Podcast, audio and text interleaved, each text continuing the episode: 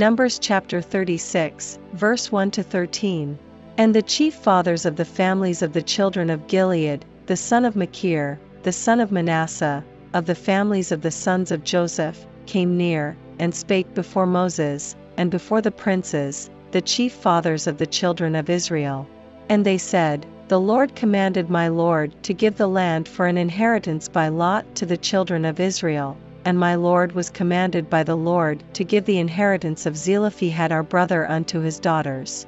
And if they be married to any of the sons of the other tribes of the children of Israel, then shall their inheritance be taken from the inheritance of our fathers, and shall be put to the inheritance of the tribe whereunto they are received, so shall it be taken from the lot of our inheritance. And when the jubile of the children of Israel shall be, then shall their inheritance be put unto the inheritance of the tribe whereunto they are received, so shall their inheritance be taken away from the inheritance of the tribe of our fathers. And Moses commanded the children of Israel according to the word of the Lord, saying, The tribe of the sons of Joseph hath said well.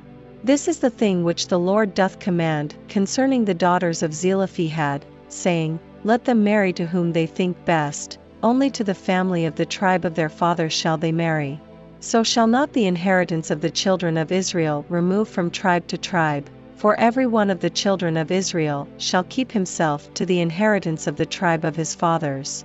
And every daughter, that possesseth an inheritance in any tribe of the children of Israel, shall be wife unto one of the family of the tribe of her father, that the children of Israel may enjoy every man the inheritance of his fathers. Neither shall the inheritance remove from one tribe to another tribe, but every one of the tribes of the children of Israel shall keep himself to his own inheritance.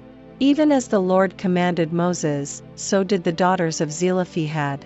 For Mahlah, Tirzah, and Hoglah, and Milcah, and Noah, the daughters of Zelophehad, were married unto their father's brothers' sons.